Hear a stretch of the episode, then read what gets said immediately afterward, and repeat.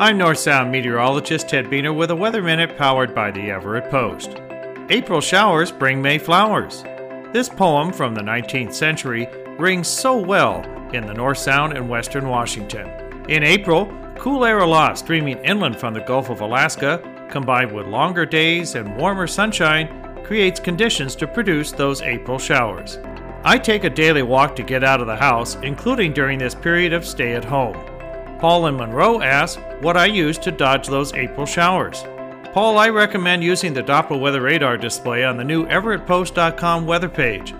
You can zoom into your area and view the last hour's worth of radar data showing showers and where they are moving. Some of my neighbors and I then time our walk to avoid the showers while maintaining our physical separation.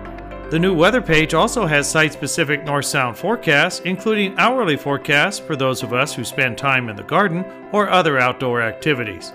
So visit EverettPost.com, click on the Everett Post tab, and bookmark the new weather page to help you avoid those April showers.